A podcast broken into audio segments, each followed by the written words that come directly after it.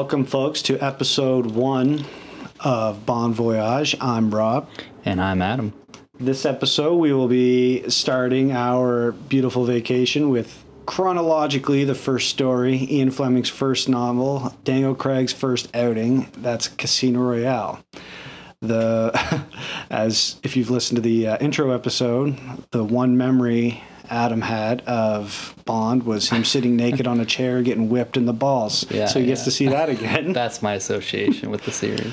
Do you have any other thoughts about it? I have, yeah, like vague memory of a casino and a woman. Oh, yeah, you mentioned that in the. Sorry to interrupt. You mentioned that in the intro. Uh, I remember a casino. it's so funny that you said that because one of the things he's. It's not just Casino Royale. Bond and a tux in a casino Yeah. is like in. If that's missing in a movie, it loses points for a lot of people, yeah. myself included. Bond confidently strolling through a casino is Mm. like that's that box needs to be checked for it to be a ten out of ten Bond movie for me. Mhm, yeah. So when you're like, like to me, the casino is more important than a martini. So when you said, I think there's a casino in one of them, that's just so funny.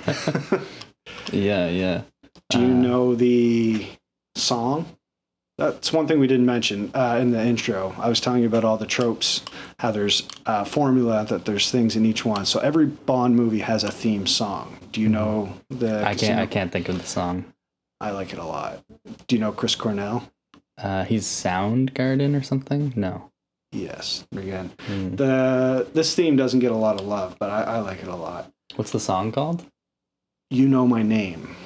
You know my name. Okay. Yeah. So these the theme songs are usually from the point of view of the villain, a woman, like loving Bond or afraid of Bond, or from Bond himself. That's I cool. think roughly. I mean, we'll we'll track that. Mhm. Some of them are confusing as hell and make no sense. They just sound cool and go well with the images. As you'll see, there's always a title sequence that the song plays over. Yeah. And that's also really important to get a 10 out of 10 for me. Uh, so, what year did Casino Royale come out? 05. Five. I think this is a good one to start for me because uh, I was a teenager from, you know, around, I mean, 05, I would have been uh, 10 Right. years old. So this is like Daniel Craig is quote unquote my Bond Sure, and sure. whatever association I have. I, this is good. to put you into the my shoes a little bit. This was my first year of university. It came out like I moved to residence in September. It comes out in November, and I was skeptical. Die Another Day was brutal. I had checked it. That was Brosnan's last, the one before it. I didn't know who Daniel Craig was really. I, like most people, was not excited when he was named Bond. I had retreated into the the Connery days. Those were the only ones I thought Bond was done. And there are like, man, actually, basically, as soon as the MGM logo goes down, I was in. Like the mm-hmm. as you'll, I mean, we'll talk more about the movie after we watch it. But there are so many moments where I'm just like, oh my god, it's perfect. They nailed it there. But I was skeptical when it came out, and they saved the series with this one. Yeah. This Yeah, is so this is first the first one by Daniel Craig Yes, as yeah. And it- the series needed a reboot. A lot of people like to pretend that it's a not even pretend. They're probably correct, and I even think Eon Productions said this that it is a reboot, that it's starting over. Mhm. I don't, as I told you in the intro, I don't really look at it like that. Uh, to me, it's, it's so it takes place in 05. I don't care. It's still James Bond's first mission, and it can like Doctor No can take place after that, as far as I'm concerned. It's still the same guy, the same character all throughout. Mhm. Most people like to think Daniel Craig's Bond is its own story. Mhm. I don't I don't like that. All right. Sure. So that that's not how we're gonna watch it, but it'll be interesting to get your take on that. Yeah. Yeah, there's a lot weighing on this one. Mhm. The director is the same director of Goldeneye. It's his second time doing a Bond movie. Who's the director? Uh, Martin Campbell. Martin Campbell. He's done a few. He just did a movie a couple years ago that was really good with Brosnan and Jackie Chan, actually. Interesting. Yeah. Okay. And this was the first book you said. yes. First book. So back to basics. He's a he's a grounded and serious Bond. No campiness. Yeah. back to his original mission. Uh, yeah, it's a good place to start, I think. I often, you're saying it's a good place to start. Whenever I'm introducing Bond to new people, I usually tell them to watch this one first. It's it's setting up a lot of the other ones to be what some people might say boring or dated or whatever. That's the risk. You're starting off with this one was my favorite for a long time. It's not mm-hmm. really anymore, but it's still top five. It's mm-hmm. like my third or fourth favorite one. So I'm a little bit hesitant to start with one of my favorites because we're starting so high. But uh, it, it's a really good place to start for so many reasons. Like you said, it's mm-hmm. when you were a teenager. It's action packed. It's sexy. It's it's just so good on every level. You you want to start out strong. Yeah, I was gonna say you want to start high, and then you'll have more tolerance for the the worst ones. kind of as I've said many times, like almost without exception, even the worst Bond is better than any other movie. So, like, it's. I'm definitely when- gonna challenge you on that. yeah, I, I mostly say that as a joke. I don't really believe that, Uh-huh. but uh, they're always fun to watch. Mhm. I mean, except for a couple. There, there are some fucking, there are some doozies. Some doozies. Yeah. Okay. All right, well, I think we'll go watch it, and then we'll come back and talk about it. Sounds good. All right, buddy.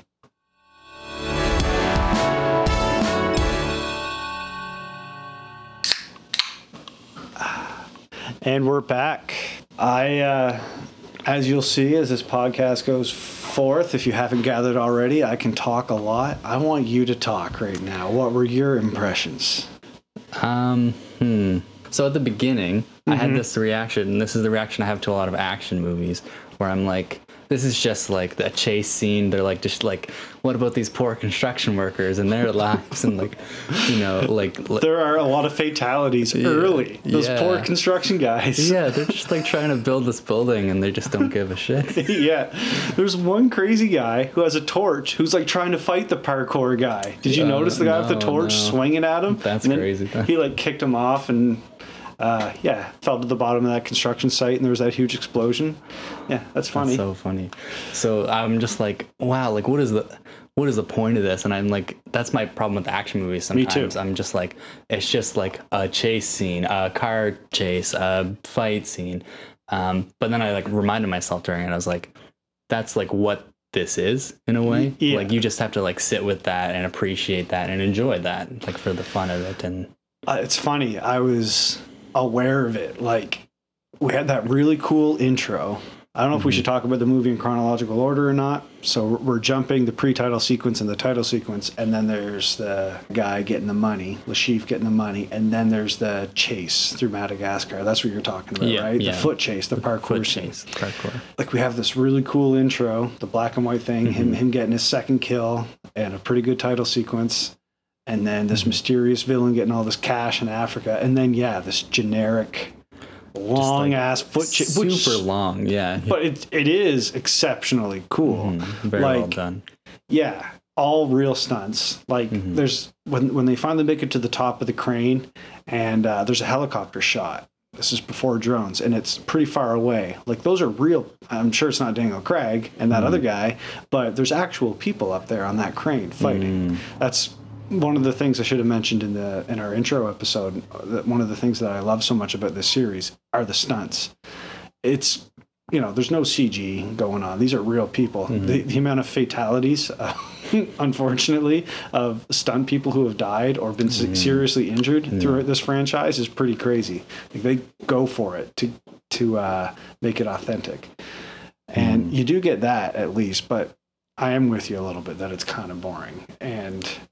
Yeah, I mean, bo- boring is not even the right word. It's just like um like one dimensional in a way. It, it feels like it at first, but then if you like kind of let yourself just like enjoy it and Exactly. and, and just appreciate like and not think like oh like you know the plot holes of like these poor not even holes but like the inconsiderate oh poor construction workers and stuff. Imagine a you just have to it's suspension of disbelief right a little bit. a little It- bit It's it's funny to imagine like like Family Guy would spoof this really well, where they would cut from that chase and then follow the story of the construction worker, that man who died, and his whole family. Yeah, like yeah, he's just a guy building this thing in Madagascar, and some asshole like trying to provide for his, his family Exactly. like abroad somewhere even poorer or something Yeah, yeah. yeah All right. Well, aside from those poor construction workers, was there anything? I mean, I think I mentioned to you while we were watching a thing that comes up in the Bond movies a lot is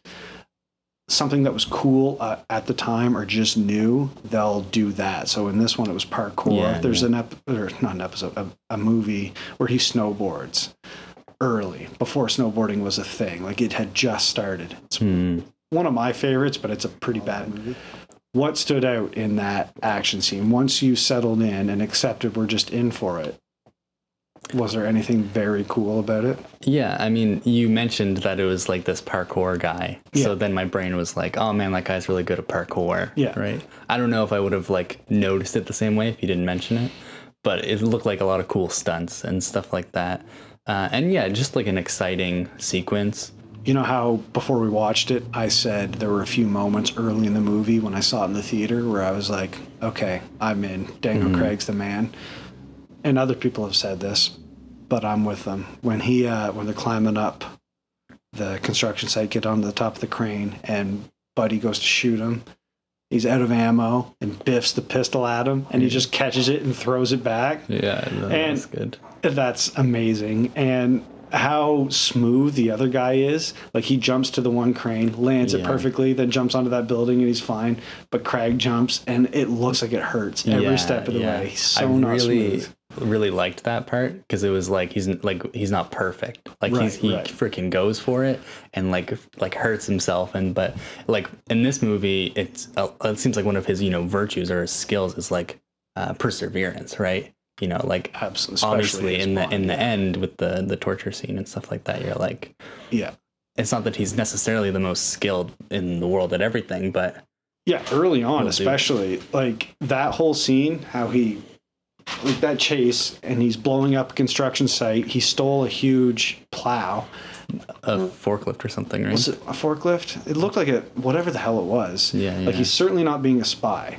Blasts into an blasts into Yeah, an embassy. Reckless, yeah. Uh, yeah, blows up a bunch of dudes. It looked like most of them survived, except for the bomb maker. He straight up executed that. he does guy. like consistently through that movie just blow the hell out of places like that building in venice at the end and uh Yeah. he snaps at the end. But I used to say that about Casino Royale, but then on this watch, I noticed how much more of a spy he is than I realized. Like in the airport scene when he's tracking the new bomb maker, uh, like how he picks up a magazine and reads it, and a lot of the way he's being a lot more sneaky than I realized. Like the start of the movie, he's just a new agent and is just blasting through everything. But eventually he starts to calm down and do what a spy is supposed to do just track people and wait for the right moment to engage. Hmm. But by and large, Craig is definitely just a just all in. freaking going for all in it's Yeah. the gambling thing Yeah, there you go. Yeah, right up to dropping his cover and everything and just introducing himself by his actual as james name. bond yeah Anyway, before we even go further, what did you think of the black and white intro? Mm. The, you had did you recognize the gun barrel? Like I, I know I mentioned it. Were you expecting that from the video game or from anything else you had seen? no like it, it it rings familiar a little bit but it's not something i was expecting at all Right, because there's a few reasons why this one isn't the best one to start with. Because there's no gun barrel, there's no Moneypenny, there's a few other things that aren't in it, but it really does set it up really well for the most part. But yeah, Mhm. no gun barrel. What did you think of the uh, title sequence? yeah the black and white thing threw me off a little bit um but then i was yeah it was just like oh like this is trying to connect it to the older uh tradition of it It'll it'll be interesting. Maybe something we should do going forward is like we don't need to rewatch all of the movies, obviously, but going back through the uh, just title sequences or pre-title sequences. This is the first one you've seen, so you've got no context to compare it to other ones. yeah, yeah. Like there are some that are just dull and some that are really good. This one's pretty good. And the animation was cool too. Just all the the cards and stuff with the Soundgarden's or Chris Cornell song. Yeah, yeah. Yeah, for I made a little checklist. You know how bef- in the intro I said there are there's a formula that it follows hmm to get a high ranking for me. You need to check off certain boxes. So, a good villain. What did you think of the bad guy? I did like him. I think he could have been flushed out a little more, a little earlier, maybe, Right. because he was just kind of like creepy guy who bleeds from his eye once or twice the Once whole or movie. twice, yeah. yeah. Yeah, that's that's a key thing that you'll notice. The villain with some kind of deformity. Yeah. Like right from the get go in the original one, Doctor No has a pretty obvious deformity. The best villains always have some kind of weird quirk or deformity. Mm. Yeah. I, I want like you said it jokingly in passing of like uh the Bond is like an ableist. yeah. Jerk. It's like I know I'll be in trouble when I start weeping blood. Yeah, like, yeah. Bro, he can't help that. yeah, it's good. but it's it's you mentioned like all the villains have like some deformity, and that is kind of some ableist bullshit, right? yeah, kinda. You're right. And come to think of it, maybe it's just the ones that really stand out do. But there's quite a few also But I think don't even outside of Bond, that's like a trope for sure, right? Yeah. You know, the They're scar always- across the eye thing. Right, right. That's so funny. Did you notice the score? Through you're a music guy. Did Mm-hmm. you notice the theme song coming up in the score? Yeah, the- for sure.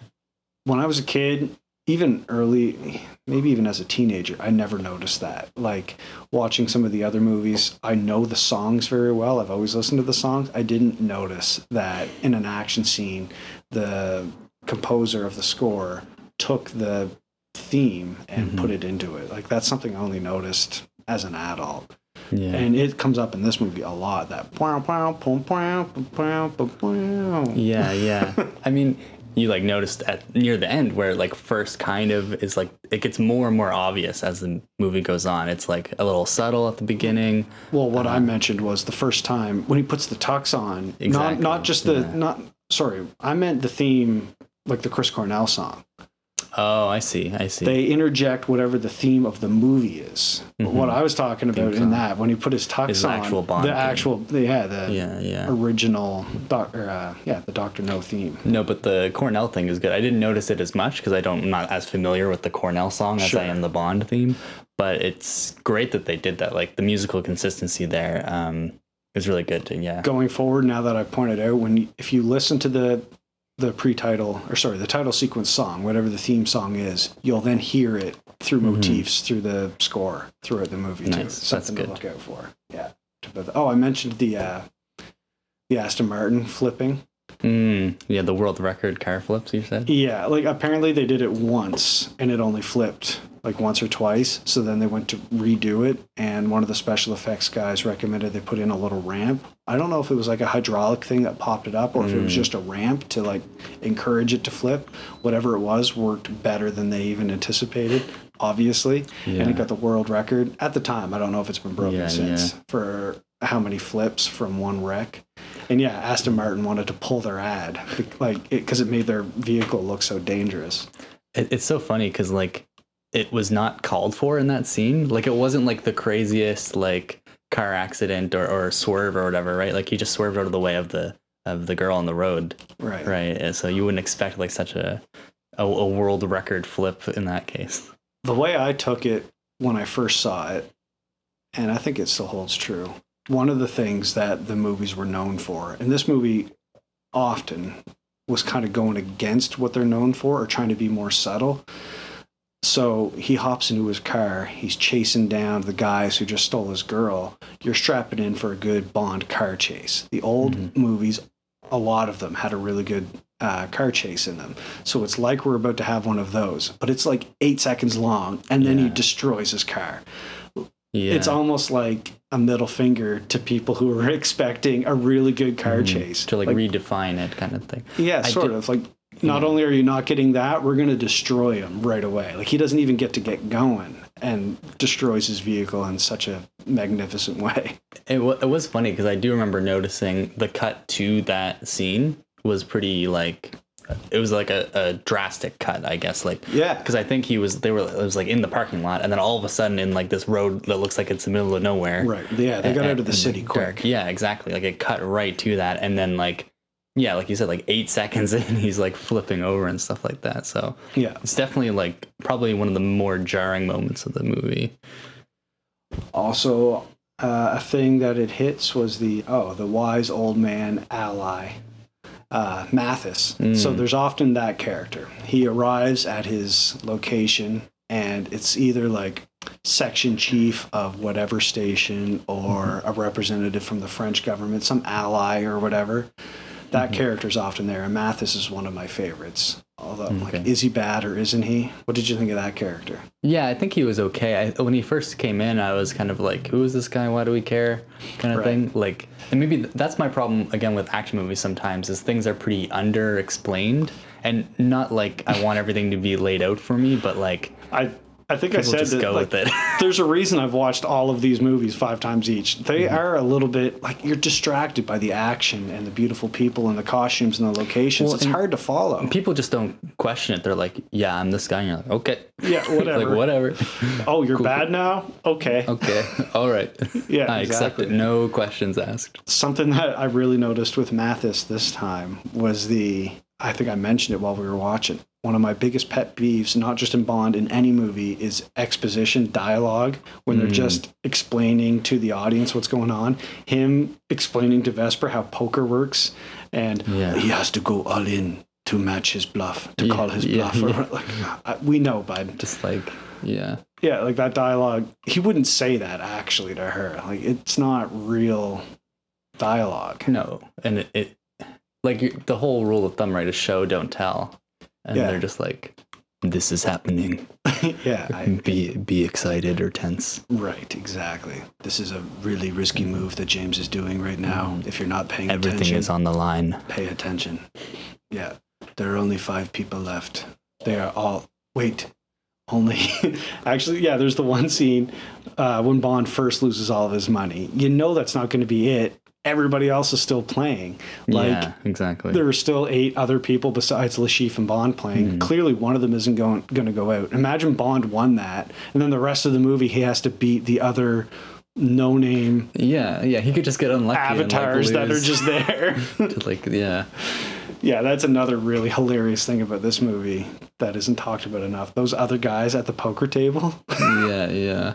the giant man, the Asian dude with the ponytail, the tiny lady. They're such cliches. It's so funny. Uh, Mathis, Mathis. Do you think he was bad in the end? Or was it so he said it was Mathis that gave Le Chiffre Mytel, but presumably it could be Could uh, be. Vesper because she was playing both sides because Le Chiffre's people had her man. Did you catch all of that? Yes. Because M was like, "We can let Le Chiffre go now, right?"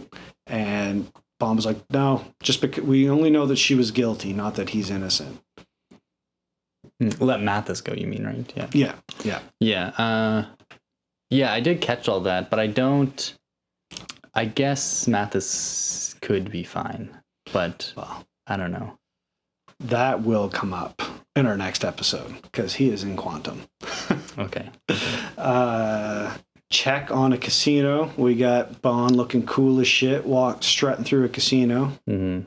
Don't, We had two different casinos and a museum exhibit casino display. so yeah, three casinos. that threw you a bit, eh? Yeah, because I think I looked down for a second. I look up and there's some, you know, skeletons at a Yeah, at a exactly. table. It's like, frick. We met a character that will come up a lot, played by many different actors. Felix Leiter, the CIA guy. Yes. He's yeah, he's in a lot of them. The character, but different actors. different. Jeffrey Wright plays him in this one and in Quantum, and he's back in No Time to Die. He's not in Skyfall or Spectre, the other two Daniel Craig ones. But this this same actor, I mean, he's back with the next one. I think five or six guys play him throughout the rest of the series. Not much to talk about. I love He Felix. He seemed like a cool character. I liked that there's like a CIA alternative kind of. Yeah, he's often his American liaison. There's another guy, Jack Wade, who comes up once in a while, but he's less cool than Felix. The Bond girls, the first. What did you think of the first lady on the horse? You- Oh, you, uh, chuckled. Yeah, it was just so like, again, just such a funny like freaking cliche trope. Like there's just like, oh look, there's a hot girl. She's on a freaking white horse on the beach, like Kids and- chasing her. and just yeah, and like the shots of her just in like it's like his eyes, and then it's like her looking hot, and then there's like ooh la la, Yeah. and then you like see her come back later. Oh, he's the you know this villain's wife or whatever, and you're like, oh, where's this gonna go? And if like it goes exactly the way you would think, Except for her brutal death. About even 10 then, minutes later. I wasn't surprised at all. Right. I was like, of That's course. All right, what about Vesper? Yeah, she was cool. She was a little bit um now that I'm like reflecting on it, like she's kind of like a Zooey Deschanel, manic pixie dream girl, not like other girls kind of character. Yeah, Like, kinda. oh yeah, I'm actually like you're equal and cool and stuff like that. But you trust me, after we go through some of the other ones, you'll long for that. Rather than Yeah. like she's not a damsel Yeah, I, I until she is, until she's in the middle of the road and he has to wreck his Aston Martin. But typically, she's not a damsel. She is his his equal when it comes to banter on a train. yeah, yeah, yeah. That scene was really cool. Eternal Sunshine of the Spotless Mind. Yes. It's one of my favorite movies. Uh, Jim Carrey and Kate Winslet do banter on a train in that movie. Oh, I forgot about that scene. Yeah, yeah. Uh, really good banter. After Uh, we watch a couple more of these, you'll see some Bond influence there. I bet. in Eternal Sunshine. Well, any anytime there's a train scene in any other movie, I always think of Bond because there's so many scenes on a train, and they did it first. Almost everything they did first. These movies have been around since '62. There's no scenes on trains before then. Not like that. There Well, were. I mean, the first yeah. film ever was the train robbery, but sure. as I was saying um, while we were watching, so much used to be done in Hollywood creating sets. These they actually shoot on trains and they they go to these locations and stuff. They they just completely changed uh, the way things were done. But Mm. you're right. Of course, there were scenes on movies before, but they Yeah, yeah. they definitely changed the train in film. that that and the murder on the Orient Express. Yeah, yeah. I mean, I, I think neither of those are super related to Eternal Sunshine of the Spotless Mind, but Well, I'm uh, trying to remember that scene now, and it is a bit like it's a cutesy like convo scene. It's yeah, like, yeah. Though I think that movie did come out before Casino Royale by like a year or two. Right, but From Russia with Love was 63 or 64, and there's a Is re- a cutesy train combo? Scene? there's a really intense scene between Bond, the Bond girl, and the key henchman or villain. Mm. It's no, it's not cutesy. But Yeah, it's that's that's a lot of conversation over not dinner. related. Yeah, you're right. But, I, uh, I like to uh, give credit to Bond completely where it's not due, as well as where it's due. Uh, I do really love train drama and crime, and what like nice. one of my most nostalgic experiences with that is in the game Paper Mario and the Thousand Year Door. There's a whole level that's a train murder mystery. Oh, really? Do you like Murder on the uh, Orient Express? Have you seen the original? Uh, I'm trying to remember now if I've seen it, and I think I have, and I think I like it, but I Probably like it. I can't remember. The remake that uh, I might have seen the remake. his Actually, name escapes me. Anyway, that's good and positively sidetracked. One thing that was missing, that's my favorite part of especially the old ones, is a big set. Like in the old ones, you'll see they'll show like the Kremlin, they'll show uh, the Russian council in this gigantic, beautiful room that they built just for that movie. And like the amount of detail and how crazy it is, really, it sets itself apart from any other movie of its time. And that for sure, many movies to come were inspired by. Like Spielberg was definitely mm-hmm. inspired by the set design of Ken Adam. That was the set designer back in the day. So these new ones lack that. Or maybe it's just because cameras look so good now or what like the digital photography is just so different or CG hides it or it's just like I don't know what it is, but you don't get the scope of those gigantic amazing sets or mm. everything's so fast paced. Like there's in Doctor No, which we'll watch in a few weeks. Towards the end, he's walking through Doctor No's lair, and it's a really kind of a lot of people might call it a boring scene, but he's just walking through this gigantic set, and the camera is up pretty high, kind of panning as he's walking through, trying to get to a control center. And it's like this outrageous thing that no way that room exists anywhere. It's it's in our minds, you know, that Russia or North Korea has this secret evil lair like that. Like it's like it's the stuff from Austin Powers. hmm Yeah. That's missing from the new ones. Those big lairs or a giant villain table. That doesn't come mm-hmm. back until Spectre. That that does make it into one of Daniel Craig's movies. Like Okay. the the big scope of it all isn't really in it. It's kind of just like another 2000s action movie mm-hmm. with James with the character of James Bond there. We don't have Moneypenny, we don't have Q, we don't have the sets. There are some things definitely missing from the formula for me. I- that that won't matter as much to you yet, obviously. Yeah, I was gonna say like yeah, none of that you know matters to me at all. I have nothing to compare it to, but I kind of appreciate that they did that. If this is kind of a reboot, kind of a, like it's a new actor for it, it like gives them more space to make those choices rather Right, than just ticking all the boxes right away. Right, and it makes it all the more rewarding when those guys do start to come in Yeah, in exactly. Skyfall and Spectre. Like when the gang starts to come together, Yeah, and it yeah. actually like they're building it from the ground up, which is nice. Mm-hmm. Because the original movie in Doctor No in '62, you just come in and he's on a mission. You don't get any of that. Like everything, all the pieces are already in place, Mm-hmm. which is cool. But yeah, you're right. Seeing it built from the ground up like this is pretty cool. especially for um you know like someone like me like this w- again daniel craig would be my james bond right like i would have no you know I w- wasn't alive or conscious enough to watch old james Yeah. bond movies so this would be just like this is james bond to me you know Right, right. Yeah, and removing, having none of that context, you're not missing anything. I, I guess all. I'm just going back and forth on whether or not this is the right one to start with. And I think I'm leaning mostly that it was. It's too bad that it's missing some of those elements, but oh, yeah, the, the big thing. One of the biggest gripes with Bond when we go back to the old ones is that he's kind of an asshole sometimes. He treats women Yeah. terribly. But starting with this one, he was willing to quit. He was, you know, he was Mhm. going to leave the organization and run away with this woman who ripped his heart out of his chest and then she died in his arms. So it actually it makes sense why he's so cold and doesn't really get into women later. Why he is a womanizer because he's not willing to get close to any woman ever Mm. again. i was thinking how that like sets up all those future relationships that he might have of Yeah. like oh like because he was even hesitant at first with her right like he was kind of guarded and, and that was their whole kind of interplay on the train we were talking Right, about right. Right. And then and then you know he kind of lets his guard down even just a little bit and it turns out you know she was kind of double crossing him and Right. And even if she wasn't, she died. Like he, he put himself out there Mhm. and yeah, she betrayed him. Turns out maybe not so much. She was being played as well. But regardless, she died. So Mhm. Obviously he's left with this feeling that, yeah, you know, love isn't worth it. Stick to your job, stick to your duty.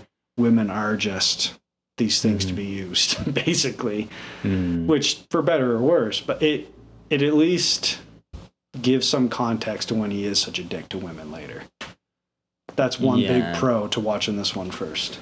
he, he's very uh, focused on the mission because even like in that movie we had the context of the first woman he was seducing he he literally left the minute that he got intel from her Yeah. like And left her for she was then tortured Yeah, and and murdered killed, right after. Yeah. and and he didn't seem affected by that really at all right like he um He was still playing but you get the feeling with Craig's, and I think that that's what sets him apart from the other actors. He's just a better actor. Like he says he doesn't care, but he does. you can When- tell a little bit yeah yeah, like I do care, but I'm gonna say I don't. Like this is the choice I've made. hmm Like the role he's playing is the hero who's this blunt instrument, and I can't let myself feel that, so I'm not going to stick to the mission. I'm gonna yeah drink my whiskey, drive my cars, go to wherever the mission. Like I'm never gonna sit and think about it for a second. Like it sucks that she's dead. I'd rather she didn't, but I'm not gonna sit around long enough to cry or think about it. I'm on to the next mission. This isn't something that we need to get into right now, but something to bring up uh, throughout this maybe is like how this relates to toxic masculinity and a lot of lot of things like that. Because James Bond is is seen as like you know the idol, right? Like he's too cool to even like touch, right? Like you're like, oh, he has he literally has next year's tech and he like looks so cool and he's you know Bond, I'm James Yeah. Bond, like He, is fucking cool. but then you like the, you're talking about his relationships with women and how he's like doesn't give himself any time to reflect or have emotions. And they talk in this movie about how um, what's her name, the Vesper girl, is like yeah, like they Mi picks up these like really damaged men who I, that's I'm glad you brought it up because often just because he exists, a lot of people say that you're setting a standard for this toxic masculine character. But it comes at a price. He's damaged, he's filled with scars, he has no social life. He doesn't have kids or a wife or anybody to go home to. Like it's it's an idea. yeah I can't connect to women without them being killed. Exactly. Like, I think you're right. It does talk about toxic masculinity, but it also shows the consequences of it. mhm. Like, I don't think it's a pro be a dick James Bond kind of character because like it's almost like when uh did you ever watch um Wolf of Wall Street? Yes. Yeah. Yeah. Yeah. Yeah. People hated that or critiqued it for glorifying that. I'm glorifying it. The man is um, like, Yeah, granted, he's he didn't go to fucking- prison, but like, fuck that. insane. I don't want that Well, life. and like, more recently, the the Joker movie, there was all a controversy that it would glorify, you know, incel culture into revolution, like all this stuff that's like, that's not glorifying it. no, Like, it's I, like that's such a low bar. Like, give the audience more credit. mhm. Like, I don't see that. Like, I, I admire his coolness, but I don't want to. I don't want his life. Are you kidding me? Like, I Mm. I model my drinking habits off him a little bit, but I don't want to like. uh, yeah, I like having friends, and I certainly don't have the duty to my country that he has. Mm-hmm. Like he's just this ridiculous patriot who's willing to get his balls destroyed and have his girlfriend murdered for his country. because Like, and that's the thing is he doesn't even feel like a person in a lot of like it's so dehumanizing what he does, right? yeah, like, yeah. But we should keep talking about that throughout because yeah. That's why I, I, wanted to bring it up now. I do want to challenge that idea. Not just in Bond, but in general, when there is a character who portrays toxic masculinity or glorifying drug abuse or Mhm. uh, manipulating stocks or whatever to become rich, like Mhm. that's not glorifying it because there's almost always, even in a Scorsese movie or a James Bond movie, there are consequences. So when people are talking about that it glorifies it, they don't often say, oh, but also it really sucks to be that guy because Mhm. they have multiple divorces or dead women in your past or no kids Yeah, or yeah. your parents disowned you or are dead or like he's an orphan. He's fucked up. Nobody Yeah. Mm-hmm. should want to be him. You might aspire to like look as cool, but nobody wants to be fucking James Bond. Yeah, I mean, I think we should continue to bring it up because I, I think maybe, and I'm not as familiar with, you know, James Bond fans and all this stuff, but like, I feel like some people probably are like, yeah, I do want to be James Bond, you know, definitely. And like, I think those preteens and stuff people- like that too. Buddy, I wish it was just teens. there are man children out there Yeah, who yeah, do are like, like, that. And you're right, that is Bond. bad, but they're not looking at it through a critical eye Well, and that- enough. that's why we need to talk about it, right? Agreed. And that- Exactly. well, there you go. That should be something that we do talk about. yeah. B- because that's one of the gripes I have with society's view of these films is that he's just this toxic masculine character. But I'm like, but he's sad and lonely, Mhm. and there are consequences for that. It, it comes at a price. I, I feel like the first layer and what everyone is trying to sell about James Bond is that he's the coolest freaking man in the world, right? And then the second layer is like toxic masculinity. And then the third layer is being, uh, you know, toxic masculinity, but there is the context and the damage, and like we can actually talk about it. You know what I mean? Right. In literature or film, art, any kind of art, like to have a good, there's always a balance. You can't be the coolest ideal without having something negative also. you give up a lot. You yeah. give up, right. To be that cool, yeah. Yeah. calculated guy, it takes a price. I, I saw those abs. That takes a lot of work. No shit. Yeah. yeah. Yeah, Roger Moore does not have those apps. Once we watch some of those ones, like the less jaded Bond, I think those people have more of an argument, more of a womanizer, not a lot of consequences. Mhm. You know, like when he's trying to bring Vesper back to life there, like nobody wants to be that guy there. No. Like, no. well, maybe people do who have who life has never touched. If you've never lost anybody, if, you, if you've never known anyone who died and don't really know what that feels like, maybe you still want to be that person just to be a glorious hero. But no real person wants to be that guy. Yeah, but it's just like, you know, all the other scenes in the movie, like he's like so freaking cool, right? Like he like um almost dies from poison and cardiac arrest and then goes and wins like a hundred million and he wakes up. game. Are you okay? yeah. when he yeah. wa- I love that. Yeah. yeah, like there's so like it's Yeah. James Bond. Like he's cool. Oh, I'm not taking away from. He is the epitome of yeah, cool yeah, to me. yeah. But it's unreachable, and that's good. You Yeah. I don't know. I also look at heroes and characters like this as unreachable. They're like you know, it's he's he is on the Mount Rushmore of cool, but none of us can achieve that, and we shouldn't want to. It's just Mhm. 'Cause- something to sort of aspire to, but to check and your you can see like what the price is like like we keep coming back to of, Exactly. like to be that unaffected it's like self you really focus on yourself you know obviously in this case it's you have to be damaged right Right. Uh, we just sort of glossed over Le Chiffre. That actor is awesome. He does so Yeah, many yeah. subtle things, which a lot of the best villains do. When he's taken his bow tie off and he folds it up and sticks it in, his pocket, pocket, as he's swinging the rope around. Man, i really like that that is uh, so cool. I love little choices like that. Like, you got to wonder sometimes did a director tell him to do that or did he just decide to do that? That's Mm. really cool. Yeah i think he played the villain well yeah, Yeah. i think it just could have um yeah it could have been just more backstory for him Yeah, a little sure. bit or something but Yeah, that's that's the problem with movies. We're in a culture that appreciates shows more because of all the backstory. all the, yeah Like these shows nowadays, even miniseries, it's like a ten-hour movie. You have so much more time, exactly yeah yeah so it is hard for a movie to really uh, get into all the extra characters for sure. the character depth yeah So for the longest time, this movie, like I went through a blip, like I said, when I was kind of checked out of the Bond universe because Die Another Day was so bad. And this one was really good, but it confused the hell out of me. What did you think of the last 30 minutes? Like a- after Hmm. Le Chiffre died, did you not feel like the movie was over? And then shit, we've got 40 minutes to go? Because that's a frequent complaint of this movie. I did. I did think it was over. I didn't know how much was left. I'm glad that you ended up pausing it and I could pee in that time. Yeah. Because I was, you know, gonna hold it till the end because I thought it was almost over. It feels like it's over. It feels like it's over, but I, I mean, whenever there's like a double, triple cross, it feels a little cheesy, right? In like anything you do. Right. But I think it was well done considering. It is. It.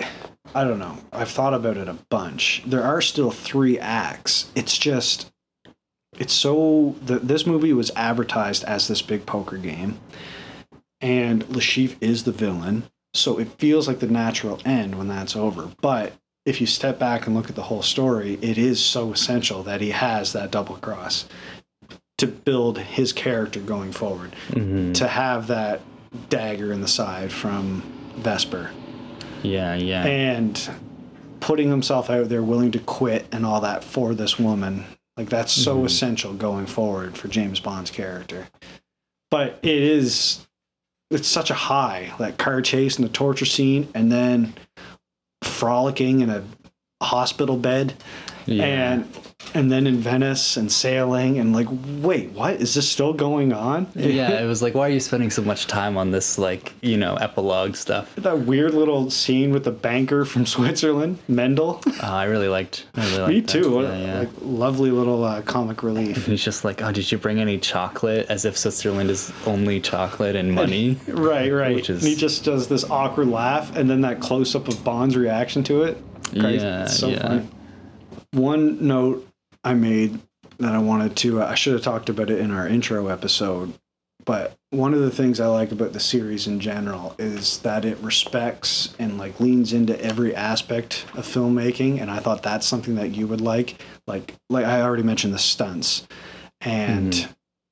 like they do everything right. They spare no expense. There's this quote from Cubby Broccoli, who was the original producer. We'll talk more about him in the future, but he he asked his uh, set designer how much it's going to cost to build this layer for a certain villain. I forget which movie it was, and he was like, one point whatever million dollars. He's like, ah, whatever, do it. Like nowadays, we'll we'll settle it in post. They just shoot anything Mm. on a green stage and it's all done with a computer. Every Yeah. movie nowadays is a cartoon. It's all animation, glorified animation. They spared no expense. They had the best cinematographers, the best set designers, the best stunt- stunt doubles, the best lighting guys, the best uh, scouts who would travel the world for the year leading up to the movie to pick the best locations to Mm. tell this story and they would travel the world to shoot it rather than building they didn't build egypt in the mojave desert outside of la they actually went to egypt and Mm-hmm. Yeah. yeah. love me Yeah, you were saying it was all like uh, mostly filmed on location, right? Like in Vienna and all this stuff like yeah that. yeah exactly they actually travel there to shoot it That's pretty sweet. and in the old movies it really works now it like in Casino Royale, it's a bit harder to really notice it or appreciate it because they've gotten so good at faking shit and making everything look so good that they could have done that anywhere. Like they usually film New York and Toronto now, and it just looks like New York. Yeah. you don't really question it.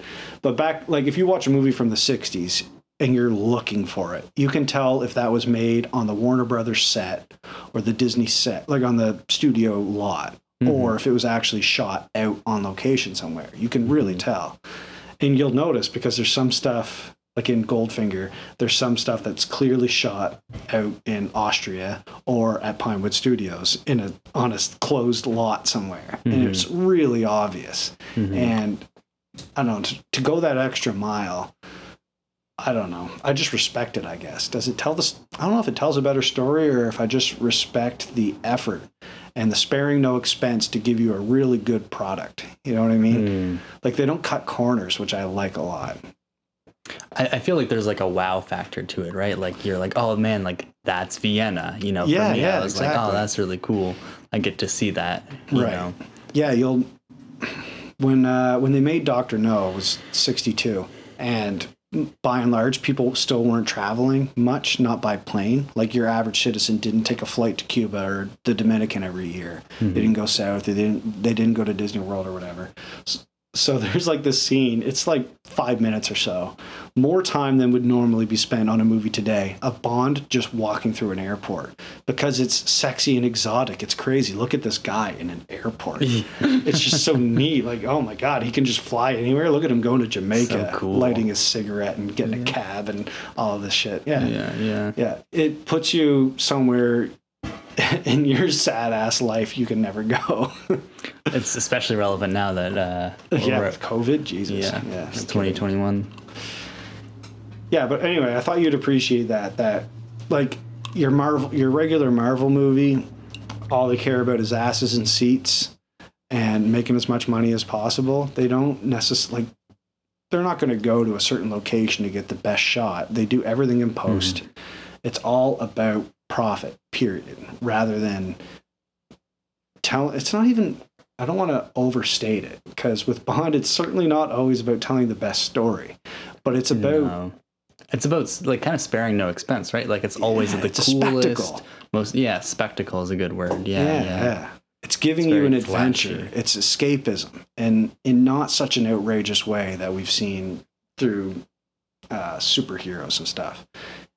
Like it's it's a really nice, satisfying version of escapism. hmm A somewhat realistic guy who can save the day. Go to all these exotic locations. It is, especially Craig's Bond. It is. I say this as a 33 year old man. It's slightly comforting thinking that people like that exist. Like there isn't an Iron Man, there isn't a Superman, but that there might be a guy like that who is out on the ground stopping bad people from doing things. like I don't believe it really, but it's a realistic escapism rather than diving into a comic book or whatever. Like I guess in terms of like uh, you know action movies and like this kind of stuff, like Bond is more realistic than yeah, like Batman or right. any Marvel DC any just- of this stuff.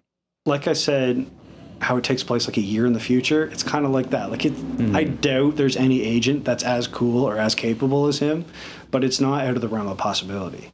I mean, since Bond is such a thing, there's probably people who like you know there's agents that want to be cool, like Bond. Sure. Oh, there's definitely dicks walking around with Omega watches and driving stupid cars, and well, I think that's the other thing. Like, so funny. I admire it so much, and I love the clothes and all that. We were talking about that while we were watching it. But if I knew that guy in real life, I think he was a dick. Like, Yeah, definitely. Yeah. it, it's just that character pulls it off so much better than anybody can. Like there's this whole cosplay culture of Bond fandom. People who like wear his outfits Hmm. from the movies and I might do that on Halloween, but I can't pull it off. Like guys, there's only one Bond and he exists in fiction. Yeah, yeah. It, it's an ideal. It can't actually exist in real life. And and like we were talking about a bunch earlier, it's like he's not really someone to aspire to be, right? Like Right. It's just you're glad he's out there. Maybe. Yeah. maybe. Yeah, it's just like hmm. It'd be awful to know. Like he's not a good friend. You wouldn't want your sister to date him. No, no, like, no. In, in that way, it's kind of like um, a character study, right? You like you look at this guy who, um, you know, this is the situation he's in. This is like you know what he's going through and stuff like that. And you're just like seeing this damaged person try to like like coping, you Right, know, right. by by throwing himself into the most ridiculous, stressful like work possible, basically. yeah, it's up there. That'll be interesting to explore more as we go through it.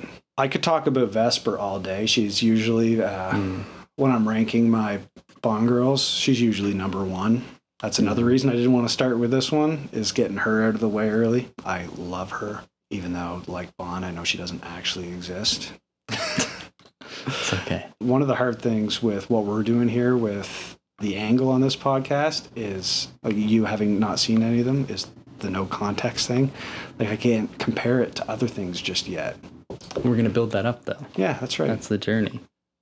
What do you want to know more of are you excited about what's next what's to come I, I am just excited to see more. Yeah, Yeah. like to see James Bond in more contexts, and um, especially because I don't have any understanding beyond Daniel Craig. Right. well you have to do quantum after casino royale because it's the only one of the whole series that's in immediate like the quantum of solace begins like five minutes after casino royale ends Mhm. You know how that one ended with him shooting Mr. White in the leg. Name's Yeah, Bond, James yeah. Bond. It picks up with Mr. White in his car as they're driving away. Like Oh, it's okay. right after. right after. Sweet. Yeah. So we got to watch that one. But then we'll we'll we're not coming back to Craig for like 18 movies. All right. Well, that's gonna Well, be interesting. As well, we'll talk about that when we get to it. But it was it was a really weird choice they did with Skyfall because he goes from Quantum, where I'm just I'm this agent, I'm ready to focus now, I'm going to get to work, to Skyfall, where he's like old and grizzled and jaded and washed up, ready to quit. It just doesn't make sense going from that one to the yeah, other. So we got to watch some other ones if we're going to go with to get this. him jaded, yeah. yeah, if we're going to go with this following his career theory that I'm trying to Mhm. put out. All right. Any other thoughts on Casino Royale?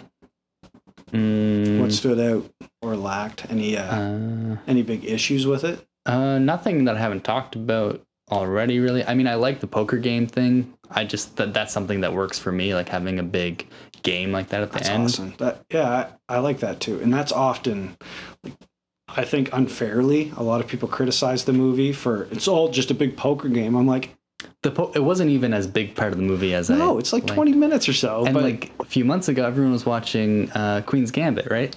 That Yeah. the whole show is just both Just chess, and I I love that show. Yeah, show. me too. really good.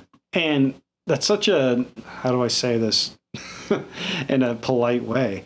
It's like a dumb person's version of a smart comment. Like it's just about it's not just about poker. Like to say like No. watching They Daniel- literally interrupt the poker game constantly to like you know get shot at or get poisoned or whatever. which is more boring than the looks that they're exchanging yeah. during the poker game. There's more action happening, like character wise and story wise, in the poker game than there is in the Mhm. awesome, elaborate set pieces. Like, I Yeah. love that stuff too, but Daniel Craig's looks that he's shooting across the table at Le Chiffre, that's what it's all about. Man, if the movie was two hours of them playing poker, I would watch it. Me too. Yeah. Fucking right, I would. Yeah. Sign me up. Yeah, I would definitely watch it.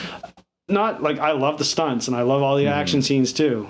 Uh, we were a little distracted during it, unfortunately. But the uh, when they were fighting in the stairs, the uh, Africans who come to chop off the lady's hand because he lost all Oh, of yeah. uh, their money.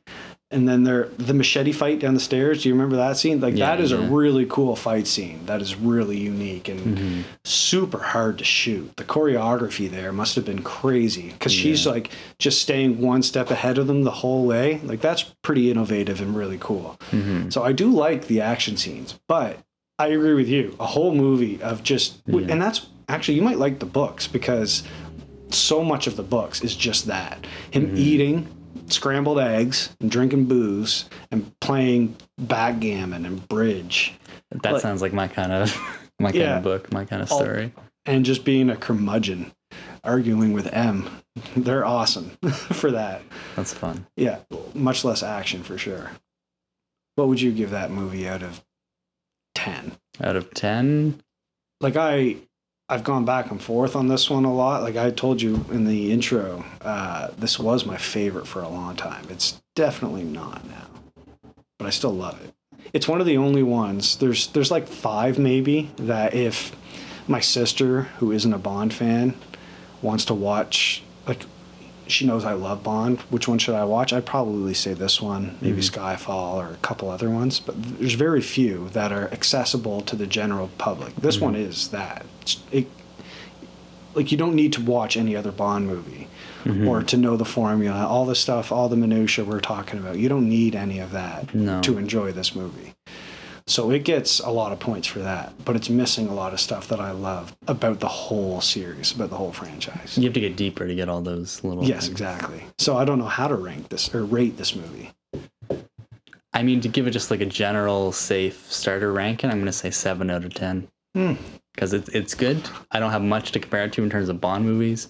In terms of other movies, it's not usually what I would want to watch anyway. Right, right. But it's well, good. Let me ask you that. Compared to, I mean, you don't typically watch this kind of movie, but did Hmm. you find that it actually has any more effort put into it, or depth, or character development, or anything? Like, then, have you ever seen any Mission Impossible movie, or a Die Hard movie, or fucking garbage one like Transformers, or any of those, or a Marvel movie? Yeah, yeah. I've definitely do you do you get a sense from just watching one of the history behind it? Do you get that there's creative forces behind it who want to tell a bigger story? For me, I think, and this is part of what I did like about the new Marvel movies, is that I think a lot of value for me comes from watching the same or similar stuff again or like expanding on the same stuff. So with Bond, what is attractive to me is that there is all of these, you know, this backlog, these multiple movies of the same No, guy and the same stuff. i'm so excited to get into some of these old ones with you it's going to be awesome because I think that's what's cool. Because like on the surface, Marvel movies and James Bond and you know Die Hard or whatever, it is just there's an action. They have to set things up and and resolve them out, and they need to satisfy the audience in whatever way they're going to do it. Um, but it is the larger picture that I get value out of. I find or what I enjoy. well it'll be interesting to see how all of that comes together i don't know if i want to give it a rating i mean You already know, so I used to think it was perfect, and it, man, it is good. It is really good. He is awesome Daniel Craig. Yeah. yeah, in this movie in particular. Like he's so confident and cool and natural to it. Like Mhm. you just believe that character. Everybody in it, like the acting is better. That's something that's different than say your Mission Impossible movies or Mar- there's no. It's not a lot of camp or quippiness. Like it, it's it's done with a lot of authority, and uh, I don't know how to articulate it. Like, it, it's like they're just doing it better, right? Like if, if I was gonna watch a movie like this, I would watch Bond over Mission Impossible or whatever. You know, Right. Jason Bourne. I don't give a crap about any of that stuff. yeah, yeah. Like if I'm gonna watch a flashy spectacle, cool guy action movie, Right. Bond is the It's- one. Right. They well they set the formula. Like they Mhm. created it and it's like they just set a higher bar every time. Like they go the extra Mm-hmm. mile whereas everybody else cuts corners. Either Yeah. either with cinematography or the script or the acting. It seems like often the other guys cut corners and and this one in particular, no no corners were cut. Mhm. Like they went for it in every sequence. So with that, yeah, I, I usually give it an eight or a nine, probably. It used to, it, used to be perfect for, but it, it's missing some of the stuff that I love about Bond. Like as a movie itself, it's a desert island one, probably. It's Hmm. it's one that I would just put on most days. hmm You have a bit of uh, emotional attachment to it. Yeah, not as much as a couple others. Like it's not the first. Like if I could only bring one Bond movie, if, there, if there's only one that I could watch the rest of my life, it wouldn't be Casino, Casino Royale. What would it be? We won't be seeing that one for a while. Okay, you. and it might change. Okay. That, and it did just change a year or two ago. I don't want to give away the whole podcast. Sure, already. sure. But we'll build but up to I'll, that. I'll say eight. Screw it. We'll we'll uh, we'll reassess maybe once we've watched a few of them Yeah. or all of them, and we'll we'll kind of we'll put them in context. We'll rank them, see how we're feeling about them after Mm. we've put a few behind us. Yeah, but that's a good start. Yeah, Yeah. You feel good? Feels good to me. All right, man. We'll see everybody on the next episode with Quantum of Solace. And for now, bon voyage. Oh, perfect. Bon voyage, everybody.